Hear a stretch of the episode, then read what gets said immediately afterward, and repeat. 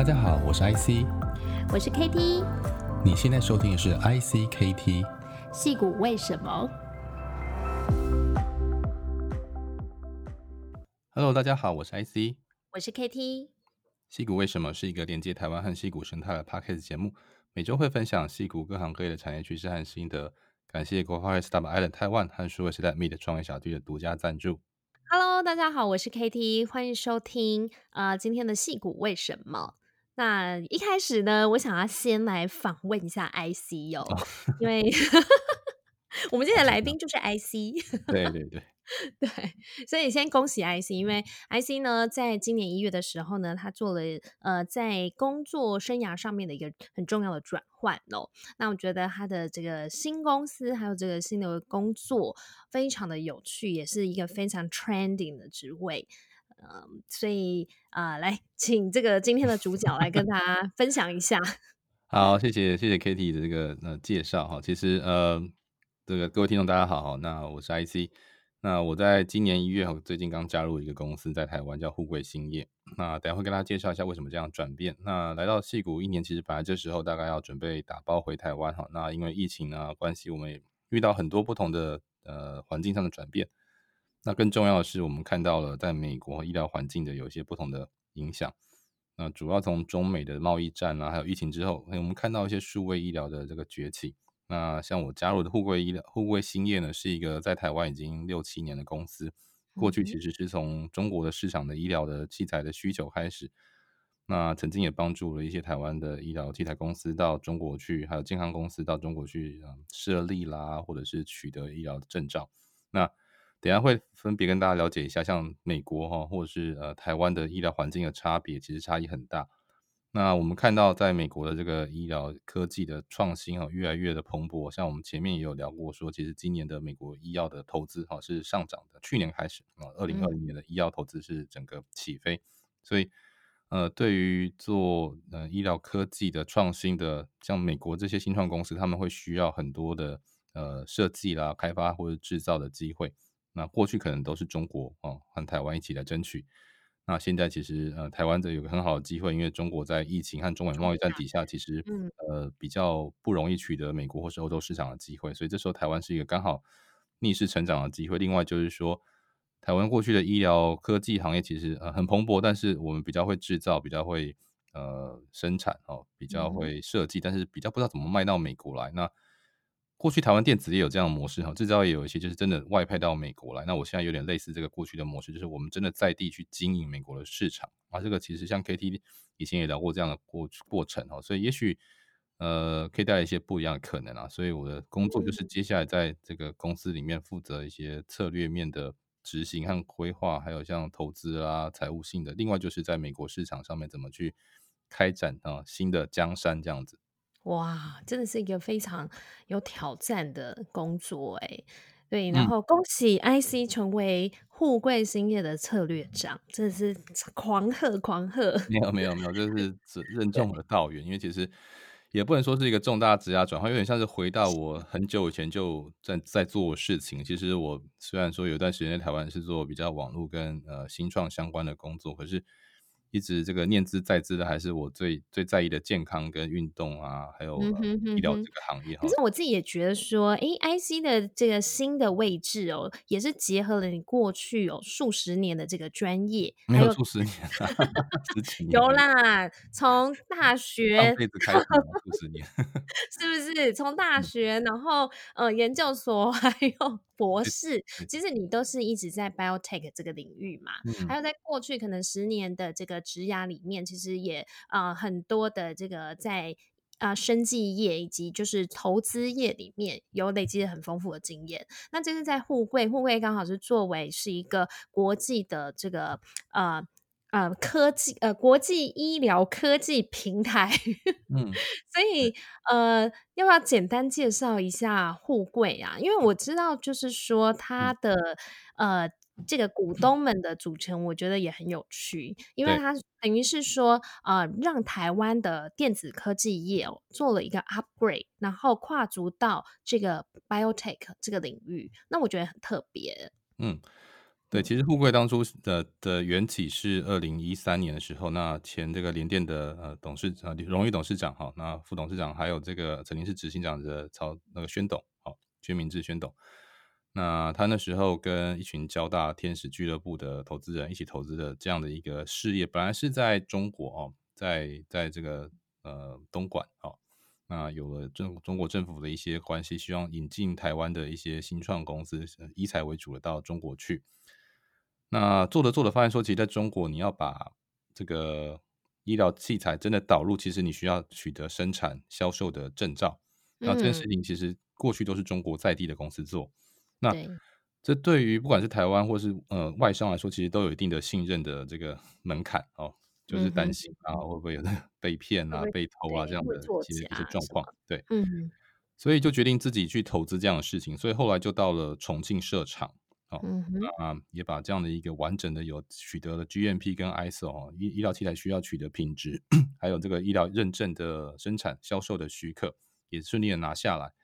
可是到了二零一八年的时候，哎，中美贸易战起来了，哦，然后这样二零一九啊，两千年越来越严重的各种疫情和对于中国的市场和这个出口的一些呃贸易障碍形成了，所以富贵兴业在这两年也开始思考说，怎么样从呃。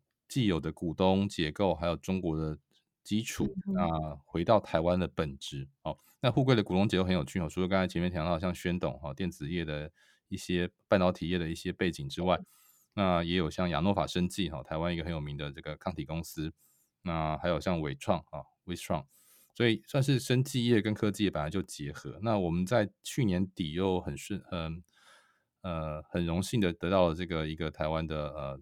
中租集团哈，它在欧洲的一个嗯呃投资机构叫 Yellowstone 哈的投资，所以我们等于说融合了金融业、电子业、科技业，还有台湾啊跟欧洲。那我们这一轮募资哈五点呃五百五十万美金，还包括了一个从美国来的投资人啊。嗯，那所以这是一个我们真的开始布局呃进军欧美、布局全球的一个契机，也是欧嗯我们思考说台湾的这个制造能力之外哦，结合产业之外。能不能真的落地欧美？那其实传统来说，像台积电、联电啊，都是在美国设有行销跟业务的哦。那可是医药业的话就比较少，这可能跟规模也跟企图心，或者是跟这个呃资本市场的支持有关哦。所以我们觉得是时间到，台湾做生技跟医疗大概也二三十年了，我们应该有一个不同的开局。那也许我们这一次可以有一些更多的伙伴、更多的投资人投入，让这个机会可以变得更。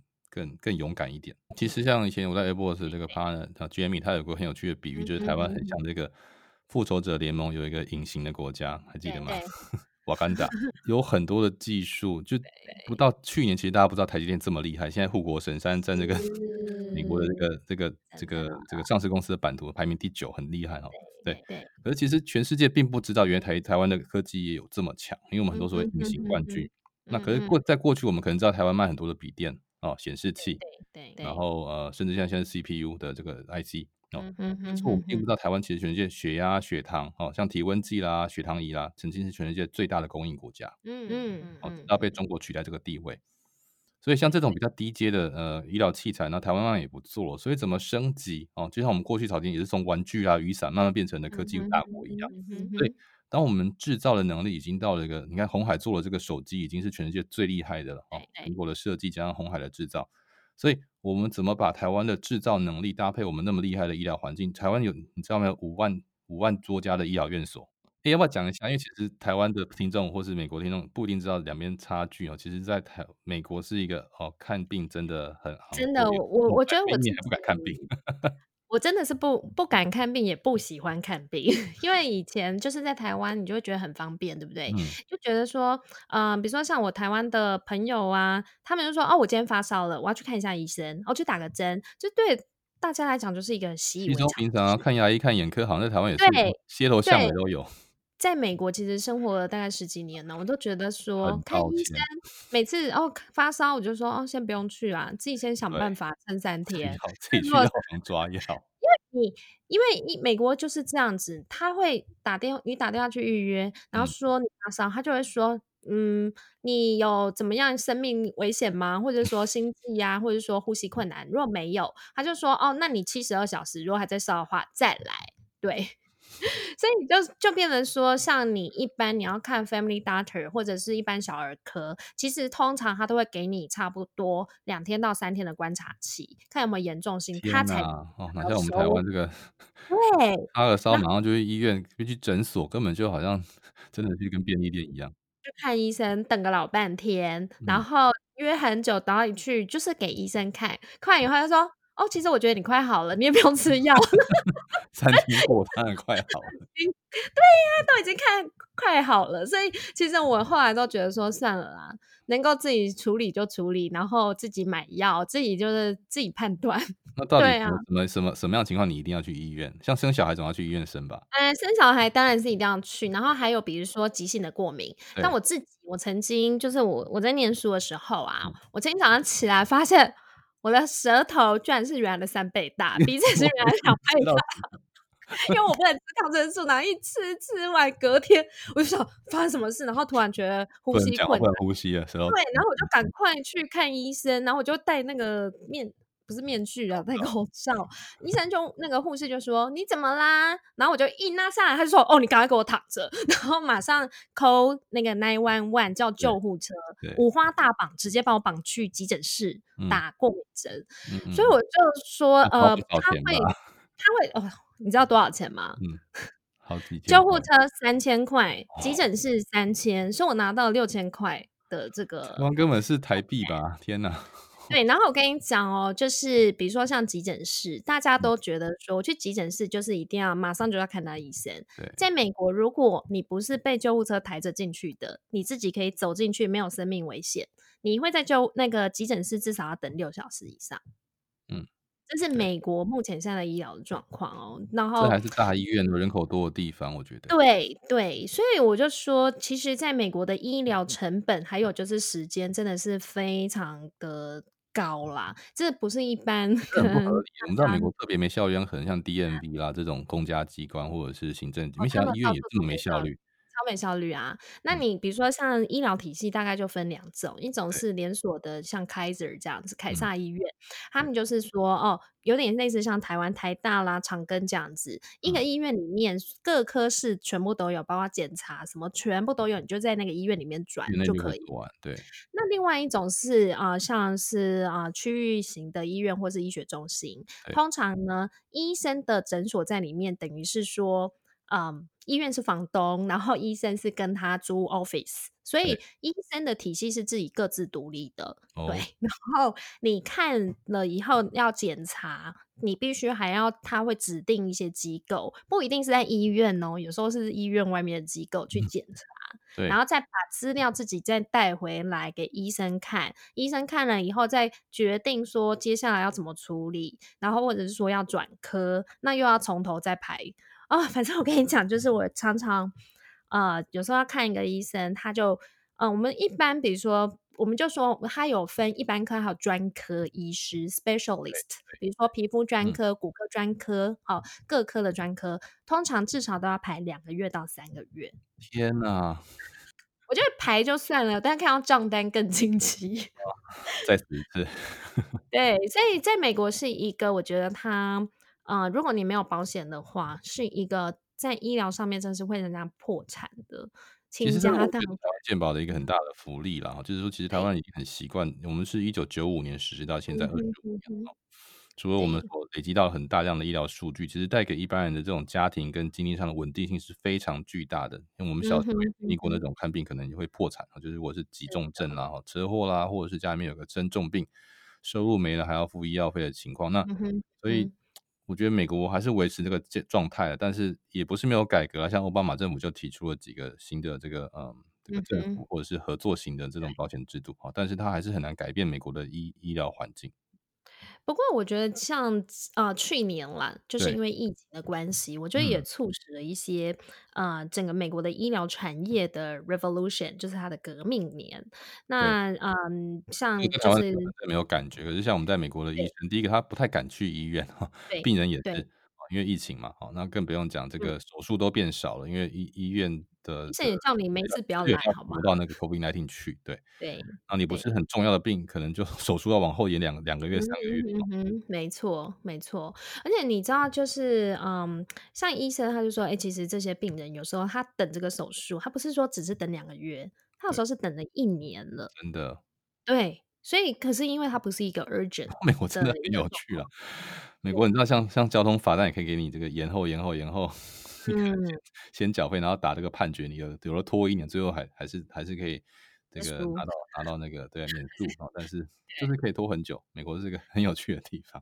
对呀、啊，所以像 呃，从去年开始这个数位医疗的趋势啊、嗯，那你要不要请 IC 跟我们分享一下你看到的趋势，大概是分几个面向呢？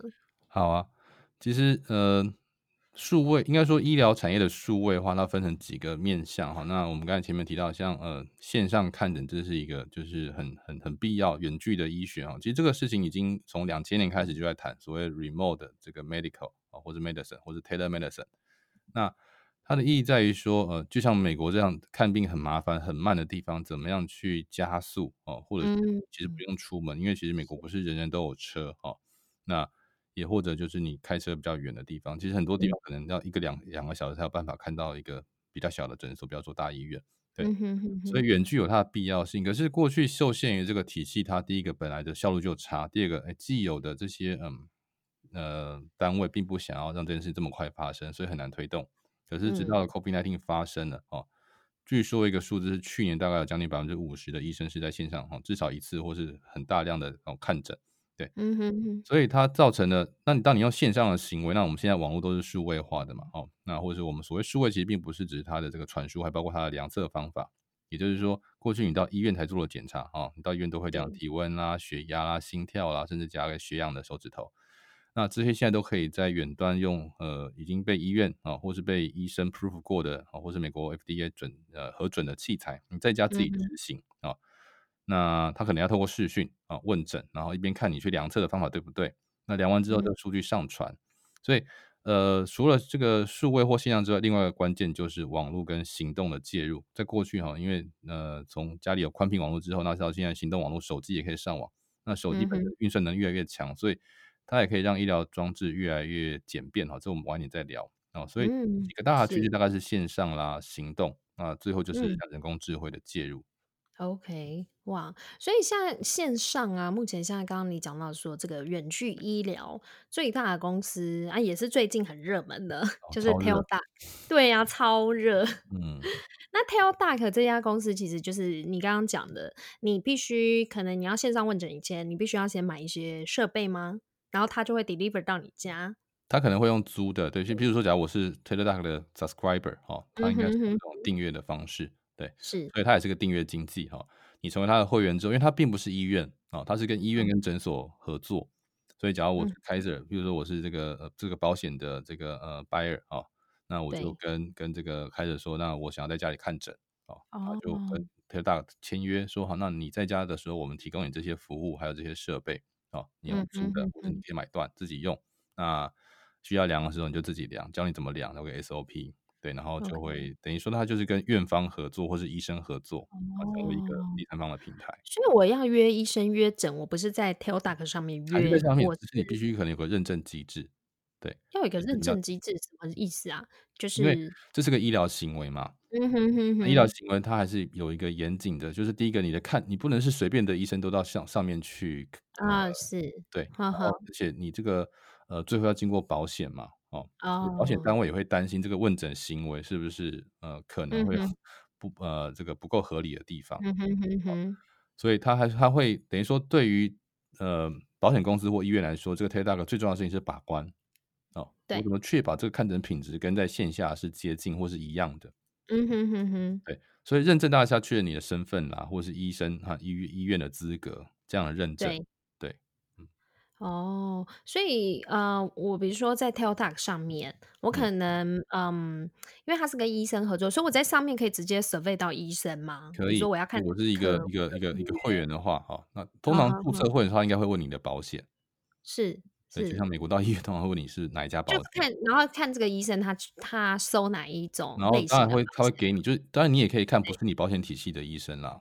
OK，比较贵，就是像一。般看医院一样，就是你是或不是，他会给你一个询问嘛，哦，然后保险的内容，他就会连线到他系统里面，然后告诉你哪一些的这个看诊和诊断治。疗的方式哦，那应该就跟线下的是类似的概念，只是说他不到线上来执行，当然有些检检查就必须到医院去，所以他就会有一个。顺序性的问题。哦，是，对，是，所以 Teladoc 目前现在就是在美国。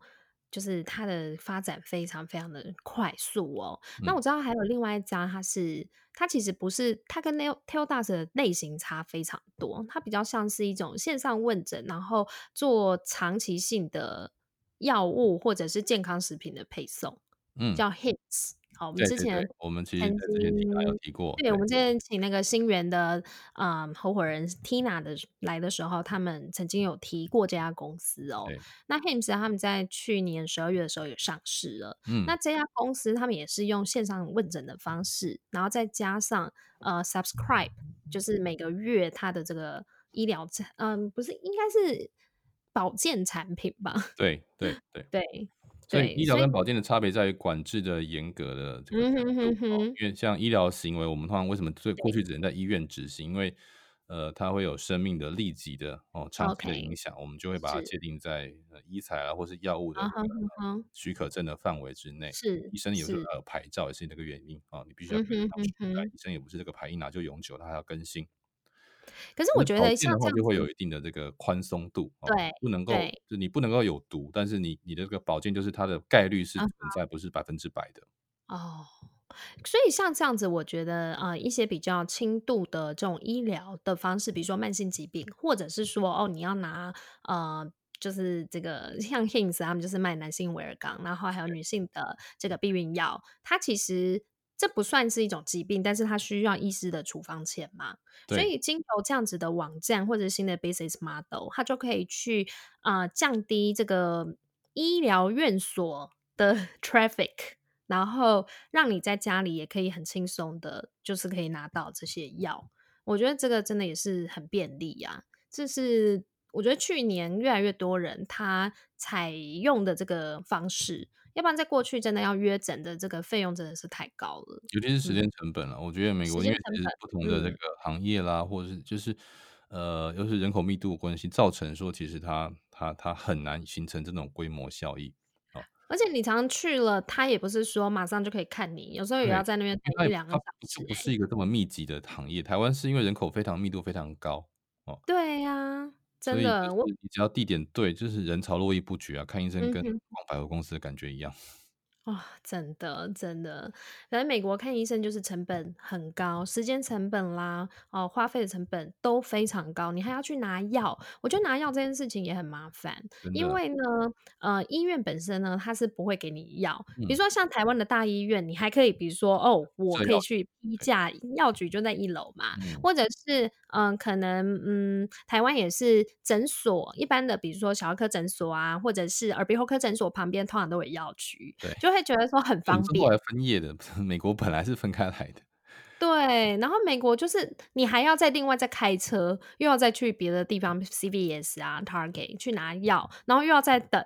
我常常都觉得，我看医生这样拿药，我大概就要花半天以上的时间。这还算快的。对，真的，这还算快。这只是小病哦。对，就是我就觉得说，哇，真的，我觉得在美国就是。所以你也不知道美国到底是人命比较贵，比较便宜啊？感觉是很贵啦。因为它什么东西？人命到底是贵还是便宜？贵呀，很贵呀。对，所以在美国就是我觉得，嗯、呃，有保险这个未来我们可能可以再谈一下，就是美国的医疗保险的这个制度到底为什么会长成这个样子？对，对，然后很多人他去上班，他其实不是说他是为了那个薪水，他是为了保险去的。真的，真的，嗯、真的，因为像我朋友嘛，他们就是可能先生他是创业。对不对？他创业的话，他可能自己他就是可能啊、呃、保一个最便宜的保险，可是太太呢，可能就是他去工作，他去找一个很好保险的公司，嗯，对，所以他其实是为了保险去的。那至于那个薪资，他就不是那么 care。所以，我其实是蛮多是这样的，很多人都是为了保险。这个是风险分摊的想法，很很正确啊，应该要这样子。对。对，是，然后还有就是刚刚就是 IC 有讲到嘛，嗯、就是你说 portable 这一块，其实现在在这个数位医疗是非常热门。嗯、那有没有什么，嗯，比如说举个例子，什么叫做 portable 手持装置的这个医疗？嗯、好，好，像我们传统像呃，很多人都像妈妈们生小孩都会叫超音波嘛，哈，超音波其实是一个很有趣，从当年的潜艇的技术哈发展到这个。呃医疗领域哈，其实很多国防科技、航太科技最后都应用到生活里面了。那超音波是一个很很有趣的例子哦。那所以超音波就是可以侦测这个呃，我们叫体内的哦影像。那可是传统的超音波，它因为我们刚才前面讲过哈，我需要侦呃前面这个叫探头哈，它是用这个压电材料做的这种可以侦测嗯，我们叫超音波哈的的讯号。那在收集了之后，它再经过讯号处理啦，然后影像哦呈现在电脑上面，所以它整机就是一台一台一台推车。大家可能有印象的话，你去医院看超音波，它是一台甚至是甚至不会移动的，它很难移动。对。那可是像医生如果外出看诊或者救护车上，你很难去堆这样子一个大型的机具啊，它也很贵哦，可能都几百万台币啊。嗯哼。那如果让它可以变成低价手持哈，那这东西直到了手机这十年的进展，那加上一些嗯。这个电子科技、材料科技的进步哈，那还有一个关键是说，为什么用人工智慧？刚刚有提到哈，因为我如果同样的这个呃感测器啊，因为我们比较低阶，它就一定是解析度比较差嘛。大家可以想象像像相机有没有啊？这个呃感测器越小，一定拍出来越不清楚啊，或者镜头的差别。哎、嗯，可是现在已经可以用人工智慧去去去弥补哦，软体像像为什么手机的这个相相机能力越来越强，并不是镜头本身进步很多，而是很多是软体的能力。啊，所以类似的概念用到医疗器材哈，但它必须透过透过法规的认证哈。所以我也许可以用嗯五分之一的呃成本做出来的感测器，可是加上软体，我就跟原来的哈甚至一半价格可以做得到的东西一样好。所以这就是一个呃软软硬结合的，还有行动的行业的，然后加上网络可以用无线网络上传嘛啊，我就不需要在这个电脑这边有特别强的能力。所以云端加上这个手机端啊。我们现在有叫 edge computing 啊、嗯，就是我们叫边缘计算。那感测器跟手机用无线的蓝牙连线啦，哈，那频宽也够宽了，所以 overall，哎，我用手持的一个感测器加上手机，我就可以取代过去一台哦，这个站立的对。那这个就是手持医疗器材的一个、嗯、一个改变，像或像过去的什么内视镜啦，哈，啊，就是耳镜、喉镜、呃，听诊器都有可能用电子的这种感测器加上手机来取代，所以。等于医生过去可能我们带三四件东西在身上哈，医生一定会带一个听诊器在身上哈，体温啊哈，或者是这个喉镜、耳镜、眼镜。那我现在用了这个一些模组化的装备啊，或超音波，哎，医生搞不好现在就是随身有个瑞士刀啊，一个工具箱，打开来里面什么都有。可能在医院以前是一个房间，现在变成一个一一个 小小公事包，打开来。嗯哼哼哼。像呃，当然最理想是我们希望以后有一个东西，像以前这个 Star Trek 有个叫 Tricorder 的东西哈，扫描。一下你的人就知道你得了什么病啦哈，或者是那需要贴片在身上哈，真的真的来看的话，那这个事情其实我觉得离实现的这个梦想并不遥远哦，所以也许以后就是这样，我们戴的手表哦会帮我们侦测我们的身体状态。其实现在手表已经有已经有心电图的功能了嘛哈，Apple Watch 啦，上传资料，对对对，所以做医院的连线，预防性的就是我们过去的医疗行为都是觉得是在医院里面啊，可是这其实很奇怪，就像说我们去补习班是为了补救教学不足嘛。啊，你的正常并不应该在补习班，啊，对，所以你的学习应该是在生活里面，在学校里面，又不是补习班。如果去把医院当成呃健康机构，没有，医院是一个补救教学机构。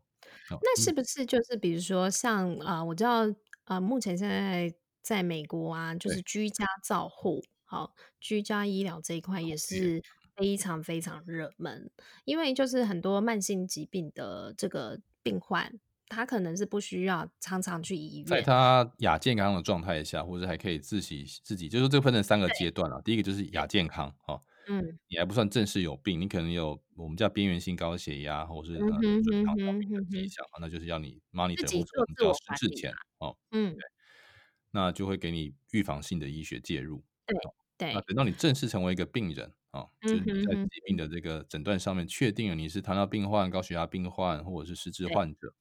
大家还可以自理，那你就是在家为主。嗯哼哼哼。多少人都。如果是不能自理的话，像还有那个 home nursing care，对对对，就是长照，或是我们派到你家来的也有这种哦，就是。对，因为因为我有个朋友，他就是呃，他在做长照，他就变成说他是定期，他们有非常多的护士哦，nurse，然后他会到就是每一个慢性疾病的这个病患家里，可能去帮他量血压，帮他呃。量测他的生命啊，可能各方面的这个状况，哦，血糖、血压，各呃，还有就是所有的呼吸啊、心跳啊，他都会整个帮他去去做确认，还有去帮他打针。但是如果说像你刚刚讲的说这个有这个手持装置哦，未来其实可以让这些长照的病人可以等得到更方便的这个更便利的照料啊，应该说效率更好，而且就是嗯。呃，人力的节省了哈，就像说我们无人车就是让驾驶这个位置可以空出来嘛，啊，对，所以一旦 home care 跟 telemedicine remote 的这些 monitor 都已经实现之后，嗯、它的功能一个是说真的出状况的时候、嗯，一个是你还没有感觉有状况的时候，其实已经在默默的帮你去做分析了，对，就像 Amazon 在你没有下订单前已经分析了你很多过去的行为，浏览其他网站的行为，所以它可以很准确的去猜到你可能需要什么，嗯。所以这个 NYC 除了在金融业哈，我觉得医疗业会有越越来越这样的倾向，就是了解你的这个行为啊，像基因哦，像我前阵子做了 Twenty Three and Me 哈，就我知道我这个百分之百的汉人哦，很无很无趣哈，是啊，一点外国血统都没有。但有趣的事情是他最近给我一个报告是，嗯、呃，你知道我们的早早年人类祖先有尼亚德塔人跟这个智人哦，从东非来的，哎、欸，我尼。亚德塔人的基因居然比一般人。比九十六 percent 的人高哎，很有趣。真的，对，那他也分析了我非常多所谓遗传性疾病或是癌症啊，然后一些各种的疾病的倾向。他不敢说百分之百你一定会，可他告诉你，你比多少人高或是低有这个几率。嗯哼，嗯哼。那所以，当我掌握了你的基因，当我掌握了你的环境，比如说我们现在 smart device，我们谈过 smart home 嘛，啊，是。那我知道你在家的这个能源使用，就知道你怎么睡觉的嘛，对不对？嗯、你开关灯的时间啊，用电脑时间多久？哦，你吃饭煮饭的时间，然后再加上你订购，现在 又是全部在家订购啊，嗯，所以我基本上可以掌握你这个人完整的 profile，你吃什么啊，起居时间、运动习惯好不好？预测的，predict，对，这是一个呃既恐怖但是又很安全的的可能哦。是，哎，那讲到这个啊，就是我们也要讲一下 Amazon，因为我觉得好像在去年好大个子一点。Amazon 呢，开始在医疗产业上面有非常大的布局，哦，很深的布局。其实我很久以前就在，也不是说怀疑，就是预测这件事会发生啊。因为全世界真的知道人的行为的，就是三家公司嘛，Google、Amazon 跟 Apple 嘛。是。对啊，那这两个 A 这一个 G 哈，那他们都很全面性的掌握我们非常多的生活。现在连你出门开车，你要需要他们，听东音乐也需要他们哦。那现在吃东西都少不了。嗯哼哼哼。所以其实 Amazon 几年前也跟跟另外两个很巨大的公司，一个叫这个巴菲特哈底下的这个伯克夏，嗯，其实伯克夏最早也有保险公司哈，它是从保险公司起家的。嗯，我有买过。呃，对，摩根大通哈，这三家公司哈成立了一个 Healthcare 啊的公司。啊，不过最近听说破局了，就是我我我认为不是做不下去，而是他们三个策略可能不同，或是各自学到自己要的东西哈。或者是说，Amazon 自己想要自己就 是也有可能想要主导，然后另外两家想法不一样。嗯、Anyway，那我一直都觉得这会发生，因为他基本上他也不用自己做，他也可以买一家哈，以他的财力哈现金流来说，嗯，我觉得极有可能未来几搞不好今年就会发生哈，会发生这个 Amazon 正式进军保险市场。哦，那。真的是超强大，因为他现在其实已经进军线上问诊，还有药物配送，所以这个 insurance 只是下一步，一定会发生。因为全世界最大的金融体系就在保险业，哦，大家会觉得什么投资银行啦、证券业很厉害，银行业是卖这个利率利差的嘛，哦，因为我拿存款跟贷款给人家，我是预测利息哦的这个，我可不可以收到收到贷款是很重要的能力，不要降息。那保险业更厉害，保险业是预测你的死亡，哦，嗯，还有我收到的保费，这个可不可以平衡嘛？对对。那可是可是它全世界它是最收最多钱的行业，因为所有行业都是都是后面付佣金，或是我贷款跟这个呃存款的比例只要有一个啊稳定的比例。可是保险业是远远巨大的，因为大部分的付款都是最后面，你人死了或出意外才要付钱付你钱嘛。对对。所以它是一个非常正，当然就前提是你的预测能力要很强。嗯哼哼哼。那预测能力最强就是三个公司嘛。嗯，对，所以要么是跟他合作，不然就他自己跳进来。所以我觉得这件事情迟早会发生，只是什么时候发生而已。嗯嗯因为 Amazon 真的是太强了啦，因为比如说他现在线下，他他 merge 这个 Whole Foods 嘛，他就知道说你吃什么，你平常你的生活习惯是不是很健康？哦对，就是健康，然后再来你买什么？你都买药吗？还是你都是买运动产品啊？还是什么？对，对所以它精油这些的话，它可以其实包括像精油去野外吃的东西，就是哦，你应该蛮常蛮常出野外的。对，还有金流诊病嘛，还有整个使用者界面啊，嗯、资料啊，发行这种呃诱因机制啊，对，对你运动越多，给你越多的折扣啊。而且我觉得，其实像现在啦，我们家的维他命，其实我也都是在 Amazon 买，然后他就是直接 subscribe，他每两个月就是送一瓶给我。对对对，他也不管知道 没有，反正就是你预你就定一个你合理的这个 subscribe。对，就就像尿布也是啊，奶粉也是，嗯、就是很多东西他是知道你买了这个东西，你不会只是单次性的买，你会一直长久 long term 的使用它，订购它。对对对。所以他们其实本来这个东西就做了非常纯熟，已经超过十年以上的历史嘛，所以它。经由这个东西再 upgrade 到药物，然后但是因为药物是需要有这个处方签的，所以他们就是整并了这个线上问诊。你说他们在二零一八年的时候后 merge 一个线上药局嘛？对，那基本上就是就是那为什么药局和线上也是一样？因为你药局过去是地区的嘛，嗯、那地区第一个就是价格不会太低，因为采购规模很小。第二个会有这个呃交通啦，还有时间的问题。嗯哼哼哼，啊，所以其实跟台湾很像，就是物流业的崛起也带动了很多商业形态的改变。好，那 Amazon 因为不断的自建物流，哦，对，然后 Prime 这个这个效系统进去之后，它变得更有效率，所以它其实也就是说，我把它当成一个 Prime 的服务，哦，嗯，而且而且甚至你不一定要线上问诊，你可能未来比如说我去某个医生那边看完就好了，对。对，他就直接帮你开药，开到这个，然后就直接帮你。然后还没回到家，药你送你家门口。点到 Amazon，那你就是 Amazon 直接结账，他就送到你家了。对对对，比你去药局还方便。事情啊，因为这很方便。或者 Alexa 直接叫一声就可以了。哎，直接叫车说我要要。对啊，药吃完了。对，好，所以我们今天 Alexa 也会帮你量体温。哦，哎，有可能哦。以后你就站在那边，他先扫描一次你。对对对对，身高体重、体温、脉量，眼睛有没有黄黄的？或者是叫你站呃两公尺远帮你量视力，都有可能啊。啊、呃，对，或者说对呀、啊，我觉得这都是有可能的耶。嗯、因为像之前其实也蛮多人在做这个。Portable device 就是说，比如说用照相去看你的红外线啊，是什么温度啊，去看你的身体健康状况。对，用用用脸部的这个呃人体难以辨识，但是其实机器可以判断到心跳啊、哦，我们血血管的扩张可以看到你的心跳率。这真的在 Amazon 很强诶、欸，就是说它的其实每一个东西看起来好像都是。听起来不太像单一的，事实上都背后有个连接的体系啊。这其实，在那个智能社会就在讲这个问题哈。是的，是的。好啊，那呃，那我们今天呢，其实时间也差不多了，所以非常谢谢今天 IC 哦，跟我们分享很多他在新的职涯，还有就是护卫新业哦，他们的这个发展，我们就觉得好棒哦。就是台湾终于有一个可以整并电子科技业，然后跟生技医疗。的这个公司，然后可以让台湾更国家队，然后出去这个。你们希望是其中的一员啊，然后也不敢说带领，就是说参与这件事情，因为这个事情很很重要。嗯，要讲三次。对，太棒了，太棒了。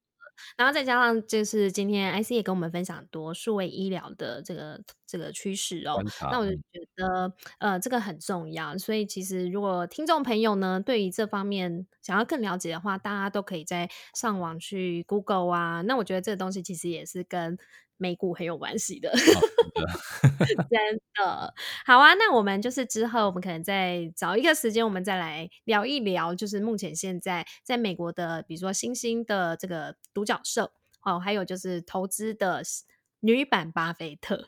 嗯，对啊，木头姐姐，我们会有一集来聊这个她的投资策略是怎么样形成的。嗯，是的。好，那我们就呃跟大家下次见喽。如果还有任何问题呢，呃，大家想要讨论，都欢迎到矽谷为什么的 Facebook 粉丝页还有 SoundCloud 留言。